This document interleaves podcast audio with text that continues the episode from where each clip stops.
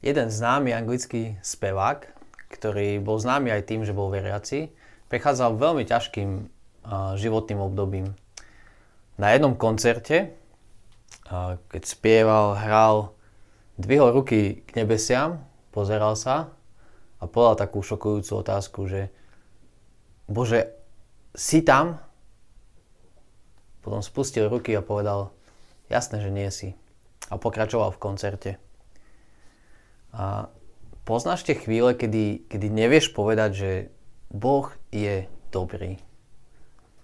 Poznáš tie chvíle, kedy, kedy vieš, že Boh je dobrý, veď od besiedky sa to učíš, ale tvoje srdce to úprimne nedokáže povedať. Boh je dobrý. A možno hovoríš, že Boh je dobrý, lebo sa máš dobre, lebo ťa nič netrápi. Ale dokážeš povedať, že Boh je dobrý aj uprostred choroby, uprostred smrti blízkeho, uprostred tragédie. Boh je dobrý. Dnes budeme pokračovať v knihe Rút. Ale ten príbeh je vlastne príbeh o Noémi. Noémi, ktorá odíde so svojou rodinou zo zasľúbenej zeme, kde sľúbil Pán Boh, že sa o nich postará. Odchádza do Moabu.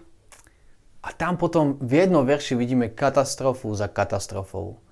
Zomrie jej muž, tragédia, bum, zomrie jej syn, druhý syn a táto žena sa stáva vdovou a po boku má ďalšie dve mladé vdovy.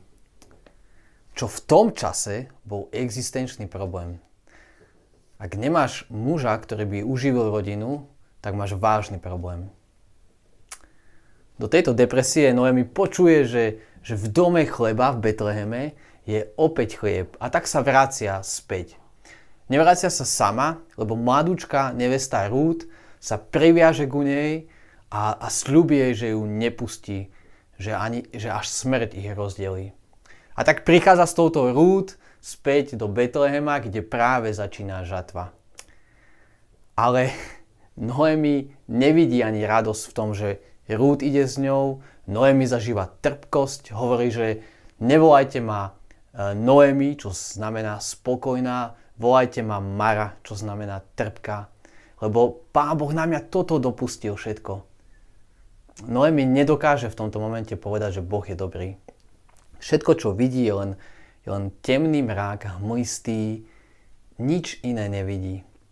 Dokáže povedať, Pán Boh je, ale nedokáže povedať, Pán Boh je dobrý. A tak budeme pokračovať v tejto druhej kapitole a tá moja modlitba je, aby sme, aby sme naozaj videli Božiu dobrotu aj v, tých, aj v ťažkých životných situáciách. A nielen Božiu dobrotu vo veľkých zázračných prejavoch, ale aj v každodenných skutkoch, ktoré Pán Boh nám dáva. Tak prečítajme teraz prvé tri verše z druhej kapitoly Rút, ktoré som nazval Beznadejné ráno. Rút dva, jeden až tri. Noémi mala z mužovej strany príbuzného, majetného muža z Elimelechovho rodu, volal sa Boaz. Moabčanka Rút povedala Noémi, chcela by som ísť na pole zbierať klasy za niekým, kto mi to dovolí. Noémi jej odpovedala, choď, dcéra moja. Rút teda šla na pole za žencami a zbierala klasy. Noémi a Rút prišli do Betlehema v čase žatvy. Ale čo z toho, keď oni nemajú pole, oni nemajú nič. V Betleheme, v dome chleba je opäť chlieb, ale ich špajza je prázdna. A tá otázka, ktorá visí vo vzduchu je, že, že kto sa o tieto dve vdovy postará? Čo si počnú? Kto im pomôže? Vtedy nebol sociálny štát ako teraz, žiadne sociálne dávky, nič. Oni naozaj prežívali, že môžu od hladu zomrieť. Ten hlad bol pre nich reálnou hrozbou, ktorú si my už nevieme predstaviť. A navyše, Rút je Moabčanka, je, je cudzinka, imigrantka a z pohľadu Židov, ktorí tam vtedy žili, je, ona tu nepatrí. Ona tu nemá čo robiť v Božom ľude, není tu vítaná. Tak čo si počnú? Kto im pomôže? Ale autor už vie a pripravuje nás to, na, pripravuje nás v prvom verši a hovorí, že je tu niekto. Je tu príbuzný, boháč a volá sa Boaz. Nádej to, autor to už vidí, a, ale Naomi, Noémi to vôbec nevidí. Noémi je tomuto slepá. Noémi zdá sa tuto, v tejto kapitole, že je paralizovaná, asi zrejme svojou bolesťou a trpkosťou. Nedokáže sa zhostiť aktivity. Proste to, čo vidí, je len, je len hmlistý mrak a svojej bolesti, svojej trpkosti. A preto aktivity sa zhosťuje mladúčka cudzinka Rút.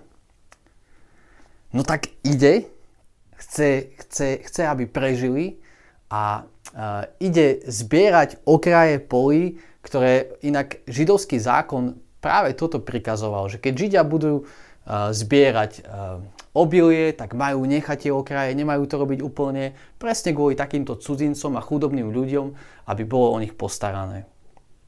Lebo taký, aký je Boh, taký je jeho zákon a Bohu záleží na chudobných, Bohu záleží a vždy záležalo aj na cudzincoch.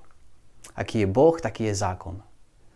Tak Rút ide podľa tohto zákona a očakáva, že, že možno sa jej niečo ujde. Ale my sme v dobe sudcov. Ak si pamätáte, to znamená, že vtedy si každý robí, čo chce. V sudcoch v devätnástej kapitole sme videli, že ako, ako tá mladé dievča bolo znásilnené, rozsekané na kúsky. A do tohto prostredia Rút teraz vstupuje. Mladá vdova, cudzinka, bude behať za chlapmi a zbierať, tu, uh, zbierať nejaké obilie. Toto je naozaj hop alebo trop. Buď sa vrátim s niečím, alebo sa možno ani nevrátim. Postará sa Pán Boh o ňu. Rút je úplne odkázaná na pomoc zvonku. To aj doslova hovorí v tom druhom verši. Hovorí, chcela by som ísť na pole zbierať klasy za niekým, u koho nájdem milosť. Rút vie, že je odkázaná na milosť či nemilosť iných. Mám jednu skvelú kamarátku, ktorá vyrastala v detskom domove, teraz je v domove na polceste. Veľmi inteligentná dievča, ktoré číta knihy, veľmi dobre sa s ňou rozpráva, veľmi starostlivé, super dievča. A toto dievča, takisto ako všetci ostatní z toho detského domova, keď, je ma- keď bola mladá, išla k psychologičke a tam ako všetci ostatní dostala odporúčanie, že, že má ísť na špeciálnu školu. Veľmi by si chcela robiť maturitu, ale, ale nemôže. Zo špeciálnej školy nemôže si robiť maturitu. Je, je odkázaná na neúspech. Bože, kde si? Kde je nádej? A zrazu sa scéna úplne zmení. A z ťažkého beznadejného rána sa stane nádherný deň milosti. Čítajme tri bé ďalej.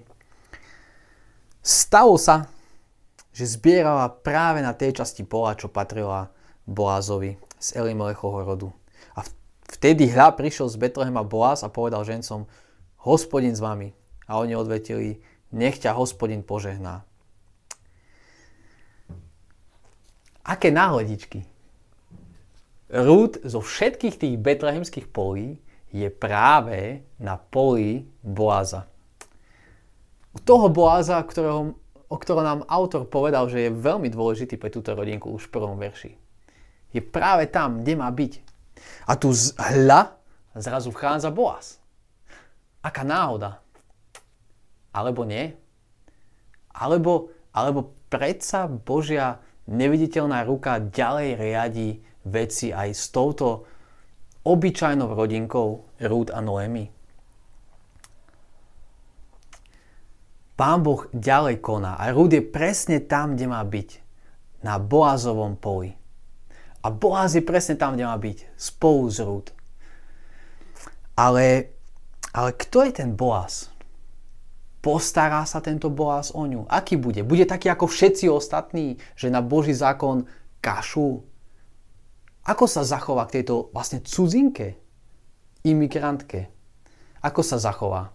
Ale keď prichádza Boaz, vidíme, ako keby sme boli v inom vesmíre, nie v dobe sudcov, vidíme, že prichádza s Božím menom na ústach. Hovorí, uh, hovorí Hospodin s vami. A oni mu odpovedajú: Nech ťa Hospodin požehná. S Boazom prichádza aj Božie meno. A potom Boaz osloví Rút v ôsmom verši. Počuj, dcéra moja, nechoď paberkovať na iné pole, ani neodchádzajú odtiaľto, ale drž sa len mojich služobníc. Pozoruj, ktorú časť poľa zožínajú a chod za nimi. Prikázal som suhom, aby sa ťa nedotkli. A keď budeš smedná, choď k nádobám a, ne, a napí sa vody, čo e, načerpali, načerpali sluhovia. Betlehem je nebezpečné miesto na život, ale keď prídeme na Boazové pole, tak zrazu počujeme Božie meno a vidíme muža, ktorý, ktorý sa naozaj, ktorý bere Boží zákon vážne a ktorý sa stará o cudzincoch. Ako keby sme boli úplne v inom vesmíre. A po ťažkom ráne prichádza, prichádza nádherný deň. Rút môže zbierať obilie, má prístup k vode, naozaj sa o ňu stará. Pán Boh sa o ňu stará. Potom vidíme, že že nachádza v tomto Boazovi ochranu. Keď ste si všimli tie slova, že nechoď inde na pole a potom, že prikázal som sluhom, aby sa ťa nedotkli, to je veľmi dôležité, čo, čo tu hovorí. Lebo Rút je mladé dievča, navyše cudzinka, je veľmi zraniteľná v tej dobe. Je to veľmi nebezpečné pre ňu. Ale u Boaza nachádza ochranu, bezpečie. A prosím, nečítajte to ako nejakú a, romantiku, ako nejakú love story. Boaz je pravdepodobne o dvadsať rokov starší ako Rút. Toto nie je romantika, čo tu vidíme. Wow, aké dievča. Ale tu sa deje to, že máme muža, ktorý ostal verný Božiemu zákonu, ktorý nasleduje Božie srdce v starostlivosti o cudzincoch a, a prekypuje touto starostlivosťou pri tejto cudzinke Rút. Aký nádherný deň.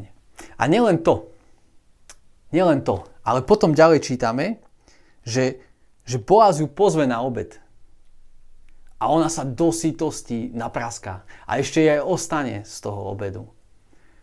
A aby toho nebolo málo, potom Boaz prikáže tým žencom, že keď bude Rút pabierkovať, že, že schválne povyťahujte aj to, čo vy e, zožne, zožnete, aby, aby ona mohla zobrať z toho.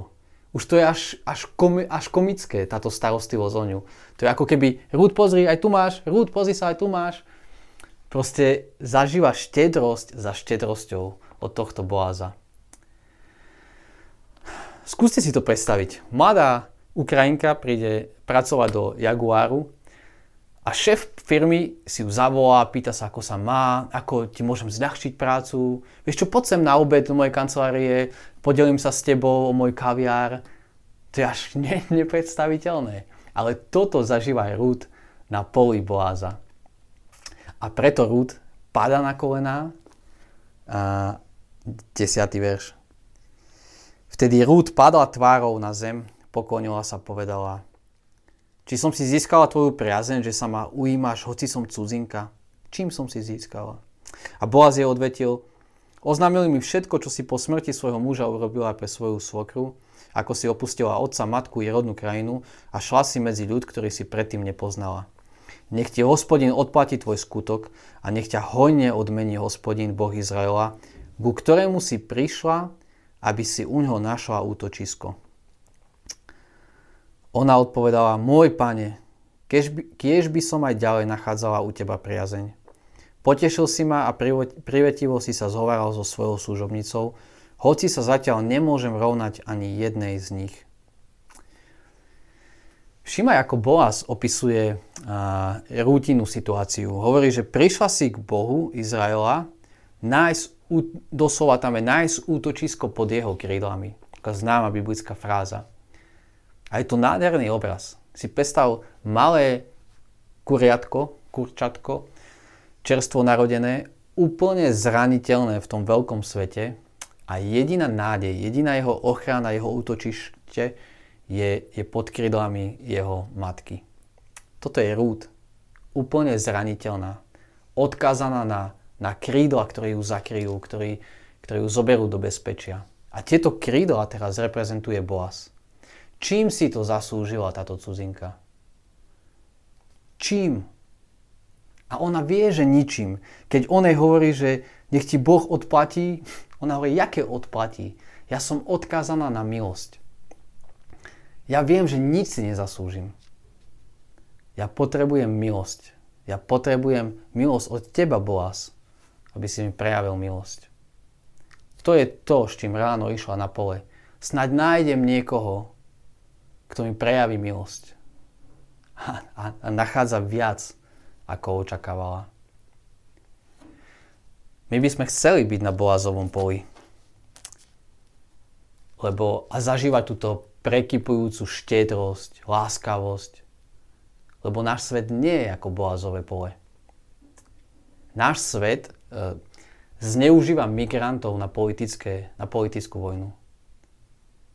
Náš svet, v našom svete milióny ľudí hľadujú. Ja viem, že my to tu nevidíme na Slovensku, ale keby ste čítali správy, tak zistíte, že v roku dvetisícdvadsať, keď prišiel koronavírus, tak podľa odhadov postihnutých hladom bolo zhruba o stoosemnásť miliónov viac ľudí než v roku dvetisícdevätnásť. Jeden z troch ľudí na svete nemá v roku, v roku dvetisícdvadsať prístup k jedu, k primeranej strave. Za jeden rok ide o nárast o takmer tristodvadsať miliónov ľudí. Podživ, podživou, podvýživou prepáčte, trpel jeden z desiatich ľudí. Ich najväčší strach ani není COVID, ale je hlad. Sa boja, či prežijú zajtra, či niekto sa postará o ich žalúdky. Náš svet nie je Boazové pole. A my sami sa k cudzincom stav- chováme hrozne. Moja manželka je z Ukrajiny a keď mala e, problémy, exémy a prišla za kožnou, dostala, dostala papierik, prišla tam. Najprv sa ňu vykričala, že čo tu vlastne ona chce, už za chvíľku začína obed. Potom keď povedala, že sa to jej stalo vlastne po pôrode, tak sa ňu vykričala, že prečo vôbec rodila na Slovensku, nech si rodí na Ukrajine. Toto je náš svet. Náš svet nie je Boazové pole. Ale to nie je všetko, čo sa z Rút deje. Tento príbeh ďalej pokračuje. Beznadejné ráno, deň milosti a teraz ešte večer plný prekvapení. Budeme vo veršoch sedemnásť až do konca kapitoly. Tak, poďme. Rút pabierkovala na poli až do večera a keď nazbierané klasy vymlátila, bola to asi efa jačmeňa, čo pravdepodobne bolo dosť veľa. Vzala to, odnesla do mesta a ukázala svokre, čo nazbierala. Potom jej dala aj zvyšok svojho jedla, z ktorého sa sama nasytila, čiže donesla veľké vrece obilia. A potom ešte donesla svoj rúbsačik, kde mala odložený obed pre Noémi. Vtedy sa svokra spýtala, kde si dnes pabierkovala a pracovala? Nech je požehnaný, kto sa ťa ujal. Rút povedala svokre, u koho pracovala a dodala, muž, u ktorého som dnes pracovala, sa volá Boaz. A naozaj to je takto napísané v hebrejskej, v originále. Že, že text nás necháva napätých, až na konci povie Boaz. My sme už vedeli, ale Noémi nie. Noémi čakala celý deň. Pod temným oblakom jej smútku, pod tou ťaživou prikrývkou jej bolesti a trpkosti, až potom na konci dňa vidí hojnosť jedla a zrazu počuje Boaz. A potom je úplne premenená, ako keby vyskočila z postele a povie, nech ho požehná Hospodin, ktorý neprestal prejavovať svoju milosť ani živým, ani mŕtvým. A Noémi potom dodala, ten muž je náš blízky, príbuzný, ktorý patrí k tým, čo sú povinní vykúpiť náš majetok. Noémi je prebudená zo svojej letargie a, a už hovorí úplne iné slova. Už nehovorí, že Pán Boh na mňa dopustil, ale hovorí, nech ho požehná Hospodin, ktorý neprestal prejavovať milosť ani živým, ani mŕtvým. Tento muž Boaz totižto není len nejaký pánko, ktorý hodil žobrákovi a nejaké mince, aby ten človek prežil jeden deň. A Rút mal naozaj krásny deň. Ale Noémi vie, že tento muž sa môže postarať nielen o jeden deň, ale o celý ich život. Podľa toho židovského zákonu, keď, keď zomrel manžel alebo zomrel nejaký chlap, tak potom príbuzný mal to právo postarať sa o tú rodinu, vykúpiť si tú rodinu. A Noémi toto vedela. Večer plný prekvapení. A, ale tento text nekončí až tak happy endom. Ten posledný verš je, že, že Rút sa teda pri zbieraní klasov pridržala Boazových služobníc až do skončenia žatvy jačmeňa i žatvy pšenice a bývala u svojej svokry. No to, že bývala u svojej svokry, nemôže byť ani happy end nejakého príbehu. Nie v našej kultúre a už vôbec nie v ich kultúre. Oni nemajú chlapa. Oni nemajú niekoho, kto by sa postaral o ich budúcnosť. Možno, že majú teraz chleba, ale žatva končí. A stále je vo vzduchu otázka, kto sa o nich v skutočnosti postará. A tak čakáme. Čakáme. Noémi vidí nádej, Rút absolútne netuší, a spoločne očakávajú, čo bude. My už vieme, že, že Rút je dokonca v rodokmeni Ježiša. Že Pán Boh si všetko toto používal na to, aby, aby z tohto pokolenia prišiel Kristus. Ale o tom budú potom ďalšie kázne. Nechcem prebiehať. Ale pointa je v tom, že, že oni ešte nevidia celý príbeh. To, čo tento večer vidia, je, je dostatok chleba. Je, je štedrá Božia starostlivosť, ktorú si oni nejak nezaslúžili. A tak čakajú. A my čakáme. Sme uprostred adventu a očakávame. Očakávame príchod Boha, ktorý, ktorý napraví tento pokazený svet.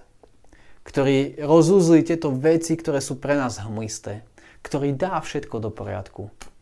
Ktorý vezme týchto zraniteľných, hriechom poničených, ubiedených outsiderov pod svoje krídla záchrany. Teraz možno, že je to veľmi hmlisté a uprostred tvojej bolesti určite, ale Pán Boh má plán. A toto očakávame. Že teraz máme nádej, že Pán Boh drží tento svet pevne v rukách. Že má plán. A advent pozerá dopredu. Pozerá, kedy Pán Boh príde.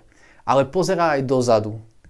Aby, aby tomuto nášmu očakávaniu dal skutočnú istotu, skutočnú nádej. Pozerať dozadu na jasličky, pozerať dozadu na Krista, lebo totiž to bol lepší a skutočný Boaz, skutočný zbožný Žid, ktorý si naozaj vážil outsiderov a prejavoval im neskutočnú priazeň. V jeden deň stal v synagóge a čítal: Duch Pána je nado mnou, lebo ma pomazal zvestovať chudobným evanjeliom a uzdravovať skrušených srdcom. Poslal ma vyhlásiť zajatým prepustenie, slepým vrátiť zrak, utláčaných prepustiť a vyhlásiť milostivý rok Pána. Sadol si a povedal: Dnes sa splnilo písmo, ktoré ste práve počuli. A presne to sledujeme v evanjeliách. Vidíme Krista, ktorý má neskutočný záujem o outsiderov, o cudzincov. Tam, kde Boaz kreslí obr, uh, obrysy štedrej starostlivosti, to Ježiš vyplnil farbami. Vidíme, ako sa stará. A nie len to, ale vidíme, vidíme ako, ako zomiera za týchto ľudí, aby mohli byť spolu s jeho otcom. Veríš, že sa bo- Pán Boh stará? Alebo dvíhaš ruky a hovoríš: Nie si tam. Prečo sa potom narodil v smradľavej stajni, v obyčajnej rodinke, chudobnej? Prečo ho obkolesovali nie tí najbohatší, najvplyvnejší tohto sveta, ale práve outsideri? Záleží Bohu na týchto ľuďoch? Stará sa? A prečo podstúpil smrť? Aby neverných, tých, ktorí utekali od neho, aby týchto spojil so svojím otcom. Stará sa Boh? Máme príbuzného. Máme vykupiteľa. A môžeme zažívať to, čo zažívala Rút. Božiu starostlivosť. A môžeme spolu s Rút povedať, nijak som si to nezaslúžil. Nijak. Som odkázaný na milosť. Som odkázaný na, na Boha, ktorý ma zobere pod svoje krídla ochrany. Našiel si už tieto krídla Božej ochrany? A keď si to zažil, tak nemáme byť my predĺženými krídlami pre iných. Niekedy sa my musíme stať Božími krídlami pre tých, ktorým život dolámal krídla. A možno, že práve náš postoj k biedným a k cudzincom iba zrkadľuje to, že my, že my nerozumieme Božej milosti. Že my nevidíme Božiu lásku. Že my nevidíme Krista, ktorý zomiera za nás na kríži. Možno máme tvrdé srdcia a nevidíme, ako sa Pán Boh štedro a milostivo stará o nás. Tak nech nám Pán Boh otvára oči, aby sme videli, ako dennodenne sa prozreteľne a milostivo a láskavo stará o svoje deti, ktoré si to nijak nezaslúžia. Tak sa modlíme. Boh milosti, keď ťažké situácie zakryjú náš zrak, a jediné, čo vidíme, sme my a naša bolesť. Prosím ťa, otvor naše duchovné oči, aby sme videli tvoju štedrosť, tvoju rozdávajúcu sa milosť, aby sme videli teba na kríži, ktorý zomiera za nás. Prosím, keď sme tak zahltení tým, čo sa deje v nás, otvor naše oči, aby sme videli, že my sme tu pre iných. Že my môžeme ukazovať na tvoje krídla ochrany a starostlivosti pre iných ľudí. Prosím, k tomuto nás zmocňuj. Amen.